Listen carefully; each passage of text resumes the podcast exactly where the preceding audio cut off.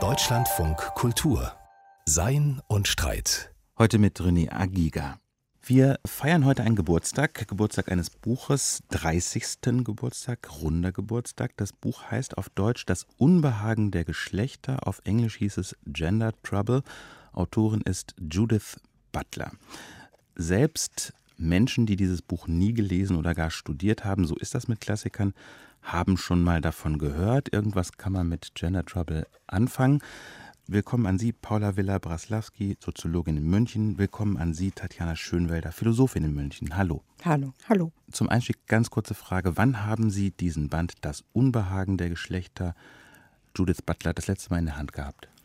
Also ich habe es gerade vor mir, wir haben es beide dabei, ah. haben es in der Hand. Ich hatte es aber tatsächlich inhaltlich und habe damit gearbeitet, als ich jetzt gestern, vorgestern noch einen Text geschrieben habe über oder als Kommentar zu dem Vortrag, den Judith Butler Ende Januar in Berlin gehalten hat. Das letzte Mal damit gearbeitet habe ich, also ich schaue da eigentlich immer wieder rein, aber äh, intensiv, als ich ein Seminar dazu gegeben habe in München zu Judith Butler als kritische Philosophin. Ja, erschienen auf äh, amerikanisch 1990, auf Deutsch lag es schnell vor 91, mhm. richtig? Ja, genau. Jetzt wollen wir kurz mal, oder ich möchte gerne feststellen, dass ja nicht so alltäglich ist für philosophische Klassiker, dass die eines Tages das Feld der hart umkämpften Politik auch betreten und dass man in Bierzelten und in öffentlichen politischen Veranstaltungen über, naja, mindestens das Thema redet, das ein philosophisches Buch wie dieses eröffnet hat, erschlossen hat eines Tages. Im Fall der Gender Studies oder des Genderfeldes ist das so seit einigen Jahren. Und wir hören jetzt wie zur Illustration eine ganz kurze, ganz kurzen Ausschnitt aus einer Bundestagsrede von Beatrix von Storch bestens bekannt als eine der Bundessprecherinnen einer Partei, die sich Alternative für Deutschland nennt, hier im Bundestag Oktober 2019. Für andere ist natürlich Geld da. Zwischen 2007 und heute 600 Millionen Euro für Gender Gaga, für Gender Forschung, für LSB TTIQ-Projekte und diesen ganzen Nonsens. Gender Gaga ist der Regierung 600 Millionen wert, aber die Bundespolizei nicht. Ja, vielen Dank an diese kleine äh, Bundestagsrede. Beatrix von Storch haben wir gehört, wie sie über Gender Gaga schimpft äh, im Parlament. Frau Villa-Braslawski, was ist denn Ihre Erklärung dafür, dass die Gender-Thematik in dieser Weise Gegenstand des politischen Kampfes geworden ist? Ich habe ja mit vielen anderen, mit Kollegen, KollegInnen dazu gearbeitet, auch empirisch, auch international vergleichend. Und es sind eine ganze Menge Gründe. Interessant ist, dass am Gender-Begriff Verschiedenes projiziert, verhandelt werden kann, sich kondensiert, was die Politik generell beschäftigt, was aber auch zum Teil weit über das Thema oder dieses Themenfeld an sich gewissermaßen hinausreicht. Also auf Gender wird projiziert, und Gender wird sehr stark thematisiert im Kontext einer populistischen, einer autoritären sozusagen populistischen Logik, die da heißt, hier sind wir, die normalen Leute, der Common Sense, die steuerzahlende Normalbevölkerung, die wir hier unten mit unseren echten Alltags Leben und Problemen und dem gegenüber und ganz woanders sind die, die da oben, die Eliten, die Lobbys, die EU, die, die unser Geld verprassen, der Elfenbeinturm, die Intellektuellen. Also diese antagonistische Logik, die so autoritär populistisch ist, darin kann Gender sehr gut verhandelt und positioniert werden, nämlich also, immer als etwas, das bei den anderen, bei denen da oben, bei den Feinden, bei den Gegnern ist. Ja, also die da oben, die sich mit so komischen Sachen beschäftigen, wie wie viele Türen brauchen wir für Toiletten zum genau, Beispiel. Genau, also da Oder wird drauf projiziert, allerlei sozusagen, also das wird diffamiert als so ähm, intellektuelle, akademische, überalimentierte Spinnerei, wo Menschen total abgelöst von den echten Problemen echter Menschen irgendwas vor sich her machen. Und das Interessante ist ja, dass das immer nicht funktioniert. Also, dass in dem ganzen Gender-Begriff ja ganz viel Empirisches so drinsteckt. Also, äh, Leute werden diese Gender-Thematik nicht los. Das andere ist, was wir gesehen haben, was ganz stark so mit, mit Gender assoziiert wird und äh, weswegen das so diffamatorisch äh, funktioniert, ist, ähm, das getan werden kann, als brächte das Reden und das Denken in Genderkategorien eine Art künstliche Komplexität in eine ansonsten von sich aus, von Natur aus schon geordnete, moralisch richtige Welt hinein. Also als würde die Genderbegrifflichkeit oder das, das Denken und das Reden in dieser Begrifflichkeit etwas völlig artifiziell falsch verkomplizieren und verderben, was ansonsten geordnet und moralisch Richtig. Ja, geordnet so am liebsten in zwei Geschlechter, deren Bestimmung irgendwie auch natürlich vielleicht. Genau, also geordnet ist. von sich aus, also sozusagen ontologisch schon vorab geordnet, schon so sein, schon ordentlich. Und nur wer sozusagen über Gender oder so spricht oder mit dieser Kategorie hantiert, mhm. äh, tut dieser gegebenen Ordnung Gewalt an. Das ist ja. so die, die Figur, die da, äh, oder das, das ist die Rhetorik. Ja, mhm. bevor wir diese, also ich merke schon, dass da einiges an Musik drin ist. Mhm. Äh, äh, nicht nur im Bundestag, sondern auch, wenn man versucht, das ein bisschen zu erklären, wie überhaupt diese Anti-Gender-Feindseligkeit entstanden ist. Lassen Sie uns so vielleicht vorher diesen Begriff mal so ein bisschen einkreisen. Tatjana Schönwelder, Sie sind Philosophin und können uns in Sachen Begriff vielleicht am besten weiterhelfen. Wo kommt dieses Wort Gender her? Hat Judith Butler das erfunden? Vermutlich nicht. Wie verstehen wir das heute am besten? Darf ich gleich was dazu sagen und zu dem vorherigen noch etwas hinzufügen? Ich würde nämlich sagen, ich glaube, dass warum das so populär geworden ist, hat damit zu tun, dass das jeden etwas angeht. Das ist nicht wie der in Anführungszeichen Rassebegriff oder auch wie Klasse. Da gibt es viele Leute, die sagen, Hüte, was habe ich damit zu tun? Ja. Aber bei Gender ist es so, dass jeder sich in irgendeiner Form betroffen fühlt. Wenn sie Witze machen im Unterricht, funktionieren die häufig nicht. Aber dann, wenn es um Geschlechterdifferenz geht, funktioniert das. Total plausibel. Jetzt interessiert mich aber die Vokabelfrage oder die Begriffsfrage. Die, die Vokabelfrage. Die Gender, wo kommt das her? Gender ist ähm, also ein grammatikalischer Begriff. Also es ist ein grammatikalisches Geschlecht ähm, ursprünglich. Dann finden Sie bei ähm, historisch bei ähm, Simone de Beauvoir 49 in ihrem Le Deuxième Sex unterscheidet sie eben zwischen das andere Geschlecht auf das Deutsch. Das andere ne? Geschlecht auf Deutsch, genau. Ähm, unterscheidet sie zwischen einem körperlichen Geschlecht Sex und einem sozialen erlernten Geschlecht Gender und dann kennen Sie alle dieses berühmte Zitat, man kommt nicht als Frau zur Welt, sondern man wird es. Und genau damit ist gemeint, dass man eine ganz bestimmte Frau, Vorstellung, Idee übernimmt, sich das aneignet und ähm, in diesem Sinne eben ein Gender hm. ausbildet. Aber mh, könnte man sagen, dass Judith Butler etwas radikalisiert oder konsequenter denkt in Sachen Kulturalisierung oder soziales Geschlecht? Könnten Sie das nachvollziehen? Ja, also ich meine, das ist ja ganz ausdrücklich in das Unbehagen der Geschlechter in Gender Trouble führt Butler ja eine sehr intensive, ausgiebige, differenzierte Diskussion mit Simone de Beauvoirs Argumenten und Texten, nicht nur mit ihren, aber eben auch und ganz prominent. Und genau das wäre auch meine Vokabel, nämlich Butler radikalisiert ja. ähm, und denkt wirklich das, was de Beauvoir und andere auch schon angelegt haben, konsequent weiter und kommt ja. eben genau aus dieser Auseinandersetzung zu einer eigentlich empirisch auch viel tragfähigeren und konsequenteren Lesart, zu einem Verständnis eben genau wie Tatjana Schönwelder gerade sagte, der wechselseitigen Konstitution, dieser sozusagen materiellen Leiblichkeit auch, der immanenten Aspekte des Körperlichen, jetzt äh, existenzialistisch gesprochen, mit sozusagen den Transzendenten, den Freiheitsgraden, den Gestaltungsmöglichkeiten, dem Erlernten. Und anstatt da von einer irgendwie gegebenen Unterscheidung auszugehen, wo dann wieder Dinge verklammert werden, geht es Butler vielmehr darum, auf den immer schon sozusagen wechselseitigen Konstitutionszusammenhang dieser Dimension hinzuweisen, die nicht aufeinander abbildbar sind. Also die erlebte leibliche Materialität geht nicht auf in den sozusagen normativen Programmen, aber sie ist auch nicht unabhängig davon. Und genau auf diese wechselseitige Co-Bedingtheit hinzuweisen. Das ist eben auch eine der ganz großen Einsichten, diese Auseinandersetzung mit de Beauvoir, die Butler formuliert. Ich würde gerne auf einen Ausdruck kurz zurückkommen oder eingehen, den Sie gerade benutzt haben, Paula Villa, nämlich das, was Judith Butler in dem Buch macht, Gender Trouble, sei empirisch besonders tragfähig. Mhm. Das würde mich mal interessieren, was das heißt. Ja. Denn wir haben es mit einem Buch zu tun, das zweifelsohne ich würde sagen, philosophisch funktioniert, in mehrfacher Hinsicht.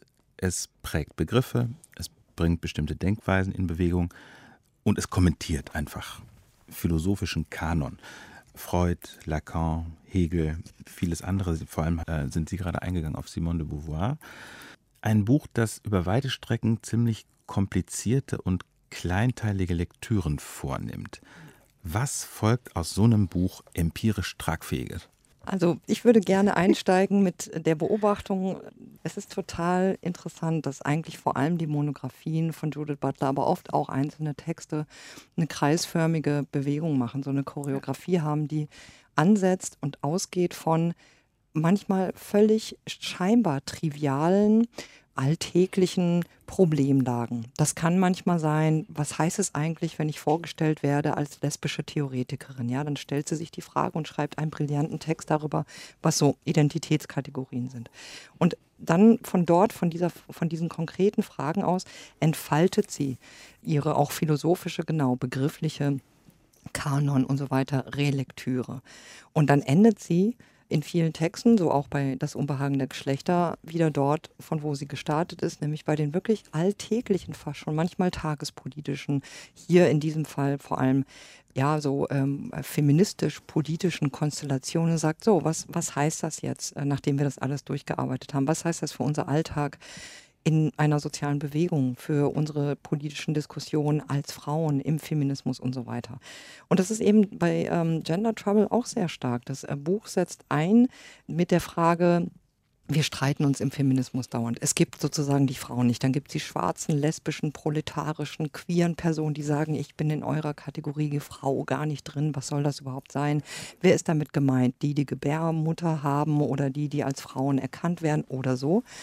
Und dann sagt Butler, das müssen wir gar nicht so als das Scheitern mh, hm, wahrnehmen, als dass es politisch oft verhandelt wird, ja, wenn, wenn einem diese Kategorie und einer diese Kategorie abhanden kommt, Frau, sondern das ist total interessant. Vielleicht kommen wir, wenn wir uns darauf einlassen, das nicht nur als Problem zu sehen, sondern als eine sozusagen immanente Form eines bestimmten politisch relevanten Diskurses, kommen wir auf produktive Spuren. Und von dort aus entfaltet sie eben diese ganze, ja auch theoretisch konzeptuelle Auseinandersetzung zu Fragen von Kategorien und äh, Diskurs und Herrschaft und Macht und Körper und Geschlecht und Sexualität und in der Diskussion mit allen jetzt genannten AutorInnen.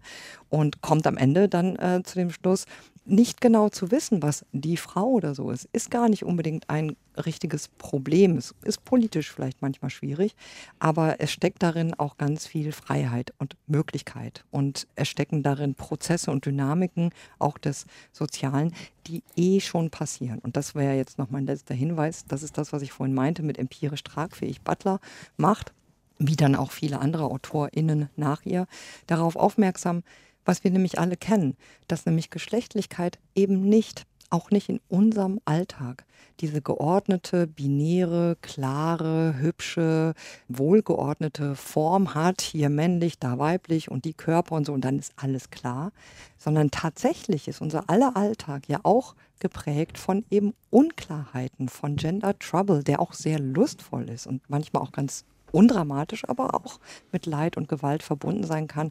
Kurzum, Gender Trouble ist immer schon. Und je stärker wir meinen, dass Geschlechtlichkeit so ganz klar, binär, zweiwertig, körperlich gegeben ist, umso mehr Trouble erleben wir, weil es faktisch so nicht ist. Deutschlandfunk Kultur. Wir sind im Gespräch über Judith Butler und das Unbehagen der Geschlechter Gender Trouble, so hieß dieses Buch, als es vor genau 30 Jahren entstand. Wir sind im Gespräch mit Paula Villa-Braslawski und Tatjana Schönwelder, die uns in München zugeschaltet sind. Um weiter zu sprechen, schlage ich vor, wir hören uns kurz mal Judith Butler selbst an. Judith Butler hat vor einigen Wochen in Berlin einen Festvortrag gehalten, in dem sie äh, ebenfalls so was Summarisches vorgetragen hat zu den Gender Studies. Und da gibt es eine kleine Passage, eine Minute hören wir rein, in der ich den Eindruck habe, dass sie tatsächlich nochmal verdichtet, was das überhaupt soll mit den Gender Studies. In meinem Verständnis sollen Gender Studies dazu beitragen, sich eine Welt größerer Gleichheit und Freiheit vorzustellen, aber auch der sozialen Würde und des lebenswerten Lebens, die Verbindung zwischen sozialen Kämpfen zu verstehen und den Kampf für die Erde. Deren Existenzrechte nehmen nicht die Form eines Menschenrechts an, sondern sind übergeordnet. Der Versuch, eine Machtstruktur, die auf Ungleichheit und Ausbeutung beruht, aufzulösen, ist das eine. Es ist etwas ganz anderes, diese Art der Auflösung zerstörerisch zu nennen. Ja, wir bauen Obrigkeiten ab und Ungleichheitsstrukturen. Hoffentlich.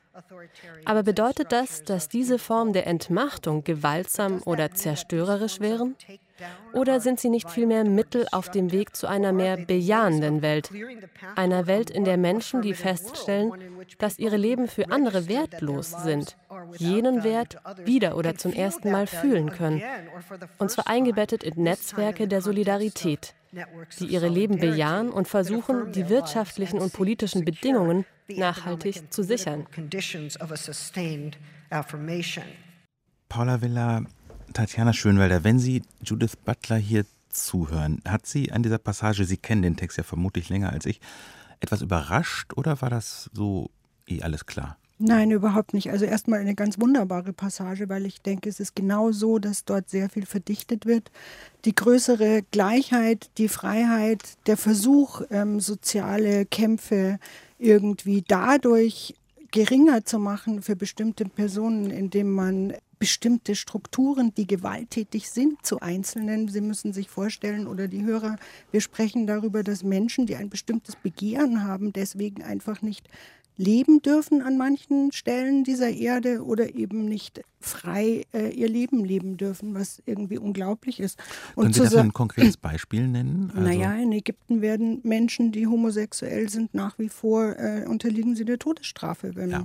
sie erwischt werden. Das reicht all das zu destruieren, um damit in der Hoffnung, äh, Gewalt, weitere Gewalt dieser Art zu verhindern und eine Welt zu schaffen, in der Gleichheit darin besteht, dass wir leben dürfen und zwar so leben dürfen, ähm, wie wir wollen, natürlich nicht, indem wir dabei ähm, andere quälen. Das, denke ich, ist der Kern ähm, fast jeder Philosophie, die ich kenne, nämlich ein ethischer Kern, der genau dafür kämpfen will. Und zwar auf die Art und Weise, wie Judith Butler das eben macht, indem sie bestimmte gesellschaftliche Strukturen etc. dekonstruktiv, kritisch befragt, um sie zu überschreiten, diese Dinge, um sie zu unterminieren und um sie offenzulegen. Ich kann ja mal bekennen, ich bin ja kein Fachmensch. Ähm, ich fand mindestens eine Sache bemerkenswert an der Passage und eine andere hat mich überrascht.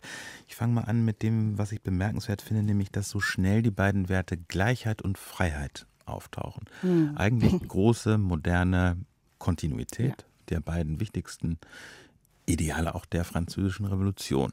Dass das so oberzentral ist. war das, ich finde das, gar nicht das, überraschend. Nein, das, das, zeichnet sie aus als eine moderne Theoretikerin. Ja. Und zwar durch und durch. Also wenn Sie Judith Butler richtig ärgern wollen, dann nennen Sie sie eine Postmoderne. Mhm. Das will sie nicht. Ja, sie ich, ist, sag, wenn ich, überhaupt. Das war noch gar nicht das, was mich Achso, überrascht Entschuldigung. Hat. Aber ich möchte es unterstreichen. Ja, also ich, ich, ich dachte auch, das wäre schon, weil tatsächlich genau wie Tatjana Schönwelder bin ja. ich auch offen gesprungen auf diese uns ist bekannt, dass mhm. sie so auch durchaus missfalsch verstanden wird, diffamiert wird als eben eine dieser postmodernen, die äh, relativistisch sozusagen ja. das Erbe der Moderne oder das Versprechen der Moderne auch in einem sozusagen programmatisch-philosophischen Sinne verschwendet und zerstört und nicht ernst nimmt. Und es ist überhaupt nicht Nein. der Fall. Außer man könnte sagen, aber das, glaube ich, braucht man jetzt nicht im Detail zu diskutieren, dass die Postmoderne eh auch in philosophischer Hinsicht genau die Bewegung ist, die die Moderne besonders ernst nimmt. Aber das so jetzt es. mal beiseite.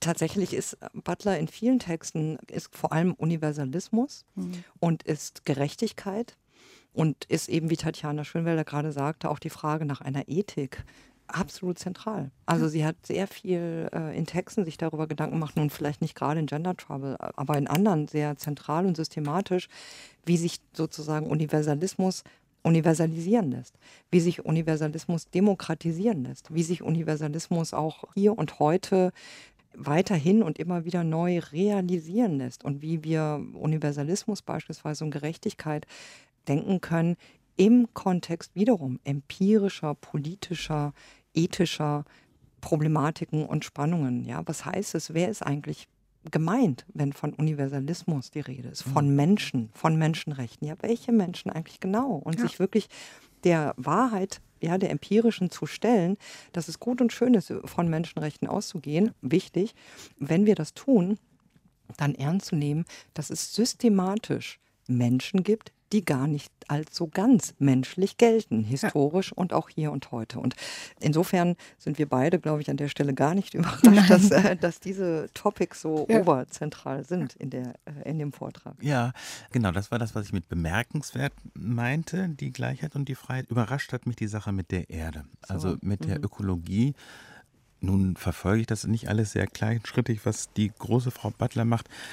Hat Sie das auch nicht überrascht, die Sache mit der Erde und der Ökologie, dass sie so zentral ist oder dass sie mm, also, mit eingerechnet wird ins mh. Feld der Gender Studies letztlich? Letzteres überrascht mich wiederum nicht, weil tatsächlich die Auseinandersetzung mit Naturverhältnissen, die Auseinandersetzung mit Weltbezügen, die Auseinandersetzung mit Herrschaft und Ausbeutung so alt ist wie die feministische, die Frauen, die Geschlechterforschung selbst. Das, sind kein, das ist kein aktuelles Thema, was jetzt gerade entdeckt wird, sondern wirklich, es gibt weit, weit zurückgehende Linien eben der Versuche, das zusammenzudenken, an der Frage, wie halten wir es mit uns selber, mit unseren Körpern, mit anderen Menschen, mit der Natur, wie halten wir es eben mit dem Umgang der Natur? Und wie könnte zum Beispiel ein Umgang mit Natur aussehen, der nicht nur von Ausbeutung, von Verfügbarmachung, von Herrschaft über und von Aneignung geprägt ist. Also insofern sind diese Zusammenhänge äh, gar nicht neu.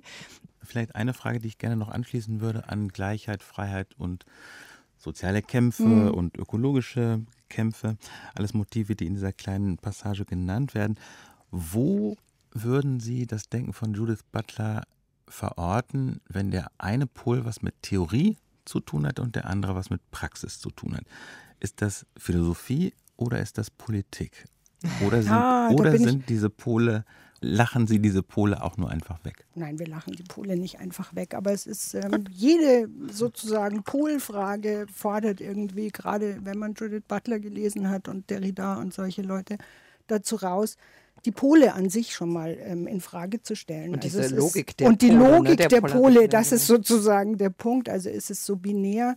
Nein, ich denke, was Judith Butler macht und was mich wirklich von der ersten Zeile an fasziniert hat, ist, dass sie mit dem philosophischen Handwerkszeug, das ja sehr geschult ist, ähm, auch von äh, Spinoza und Hegel kommend, mit dem philosophischen Handwerkszeug in der Lage ist, analytisch das Zeitgeschehen zu beobachten das zeichnet sie aus. Und dann ist die Frage Theorie und Praxis. Es ist ihre Praxis, weil sie halt denkt, ja, und mit diesem Denken aber nicht nur in den Texten äh, unterwegs ist, sondern eben auch in dem Hier und Jetzt und beobachtet, was dort passiert. Also ein fantastisches Buch von ihr ist, finde ich, das 2004 erschienene, wo sie die Post-9-11-Veränderungen in Amerika analysiert. Und das ist unglaublich. Also sie guckt und schaut, was macht die Praxis und Kritik dann der ethischen Kritik, Gewalt, oder? Nee, Kritik der ethischen Gewalt sind die äh, Adorno-Vorlesungen. Adorno ah, ja, nee, das ist äh, Precarious Life ah, heißt ja, das jetzt, habe genau. ich sorry. Mhm. Was sie macht, ist, sie beobachtet mit ihrem Instrumentarium, das sie in der Philosophie gelernt hat, bei den verschiedensten Philosophen, Welt und analysiert und überschreitet damit zum Beispiel auch genau solche Unterscheidungen zwischen Theorie und Praxis. Und ähm, also es, Denken ist ihre Praxis. Mhm gucken ist ihre Praxis und dann äh, das kritische hinterfragen, was passiert dort. Und ich würde an der Stelle ergänzen, dass ja und gleichzeitig ähm, ist Judith Butler eine Autorin, die diese Unterscheidung von Theoriearbeit in Anführungszeichen, von Praxis, von Politik einerseits befragt, kritisch und darauf hinweist, genau wie Tatjana Schönwelder gerade sagte, es natürlich auch Theorie machen eine Form der Praxis ist und so weiter. Und gleichzeitig aber die unterschiedlichen Logiken erhält und bewahrt und auf diese unterschiedlichen Logiken auch immer wieder hinweist. Es gibt eine wunderbare Überschrift von einem alten Artikel, so Mitte der 90er, von Judith Butler, ich glaube 93 in der Frankfurter Rundschau.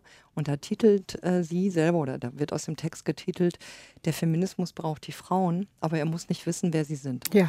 Und das ist so ein Hinweis darauf, äh, und das kann sie wirklich unheimlich gut, und das ist eine große, große mhm. Stärke mhm. ihrer Texte, immer wieder auch zu sagen, naja, wenn wir politisch dies und das wollen, wenn wir uns politisch dort engagieren, wenn wir im Kontext einer Subkultur sind oder einer sozialen Bewegung, dann brauchen wir womöglich bestimmte Begrifflichkeiten, dann müssen wir auf eine bestimmte Art und Weise Praxis machen oder sprechen oder agieren, ja. die eine andere ist als die philosophische oder die theoretische meinetwegen. Und wir können gleichzeitig, wir können das, wir können gleichzeitig Konzepte befragen, Begriffsarbeit machen, einen Kanon durcharbeiten, denken und gleichzeitig das, was wir dort in Frage stellen, in anderen Kontexten, im Alltag, in der Politik und so weiter, trotzdem pragmatisch, strategisch brauchen und nutzen.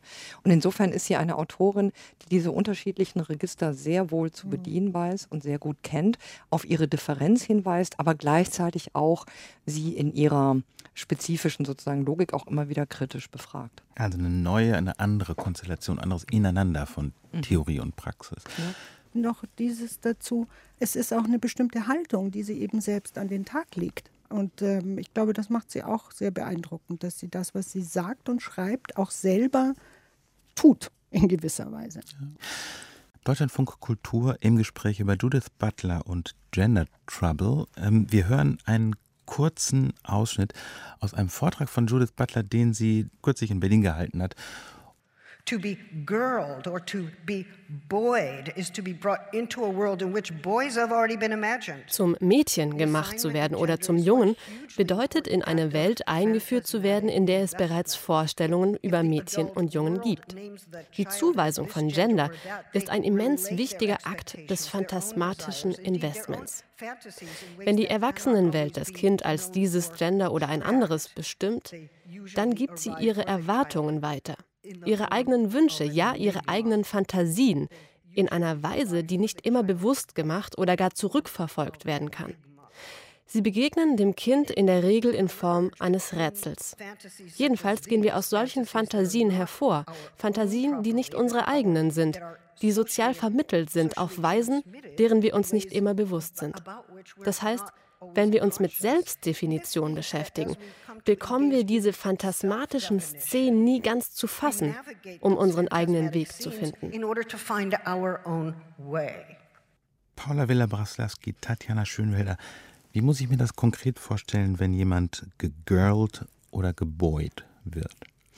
Naja, das ist das, was wir vorhin schon angesprochen hatten, was äh, spätestens mit Simone de Beauvoir schon einsetzt, dass wir eigentlich gar nicht genau wissen können, wer wir gewissermaßen eigentlich sind, unabhängig von Vergesellschaftung, unabhängig von unserer sozialen Natur, zu der auch gehört, hineingeboren zu werden in eine Welt, die voller Symbole ist, voller Zeichen, voller Sprache, voller Normen, über die wir eben nicht individuell verfügen.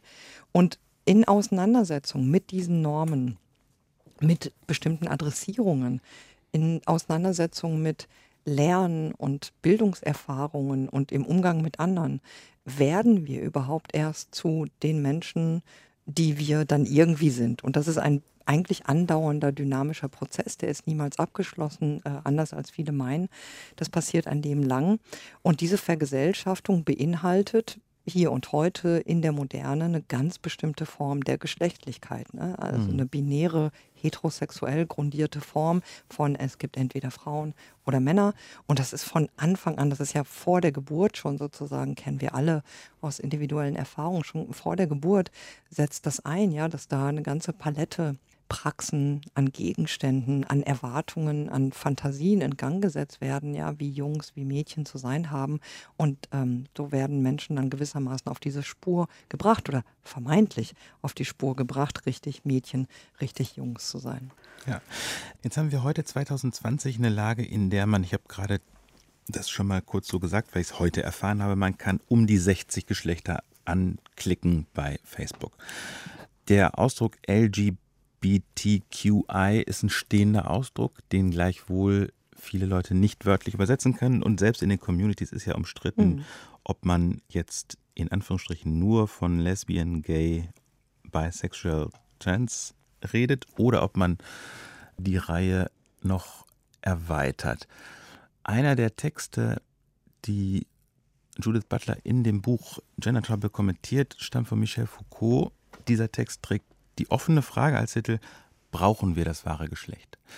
Meine Frage ist jetzt, wie konnte es dazu kommen, so viele unterschiedliche einzelne Geschlechter anzugeben und positiv auch ankreuzbar zu machen? Also aus meiner Perspektive würde ich sagen, also erstmal auf Foucaults äh, Frage oder die äh, Frage dort, äh, nein, nicht wirklich, aber aus pragmatischen Gründen ja. Und das hat was mit Identitätspolitiken zu tun. Solange wir davon ausgehen, dass wir über identitätspolitische äh, Grundlagen, zum Beispiel Repräsentations- repräsentiert werden und auf diese Art und Weise Gelder verteilt werden, ökonomische äh, Gründe und so weiter. So lange ist es notwendig, über Identitäten bestimmte Gruppen zu bilden, die dann äh, politisch agieren können. Und das wäre eine pragmatische Geschichte. Also das, was äh, Paula Villa vorhin auch gesagt hat. Wir müssen vielleicht als Frauen an einer bestimmten Stelle auftreten, als Frauen, um politisch auch äh, bestimmte Dinge dann durchsetzen zu können. Mhm. Aber in letzter Konsequenz oder mit Kant wäre die regulative Idee zu sagen, nö, also Menschen sollten an sich selbst Anerkennung finden und nicht, weil sie Teil von irgendwelchen Gruppenzugehörigkeiten sind. Judith Butler hat mit Gender Trouble sicherlich eine Art von, also mindestens eine Gründungsschrift der Gender Studies geschrieben.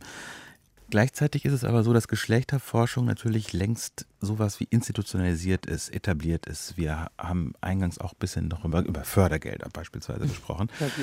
In diesem Zustand der Institutionalisierung, wie aus Ihrer Sicht müssten sich die Geschlechterforschung, Gender Studies weiterentwickeln? Was ist da, was sind da mhm. drängende Themen, Richtungen aus Ihrer Sicht?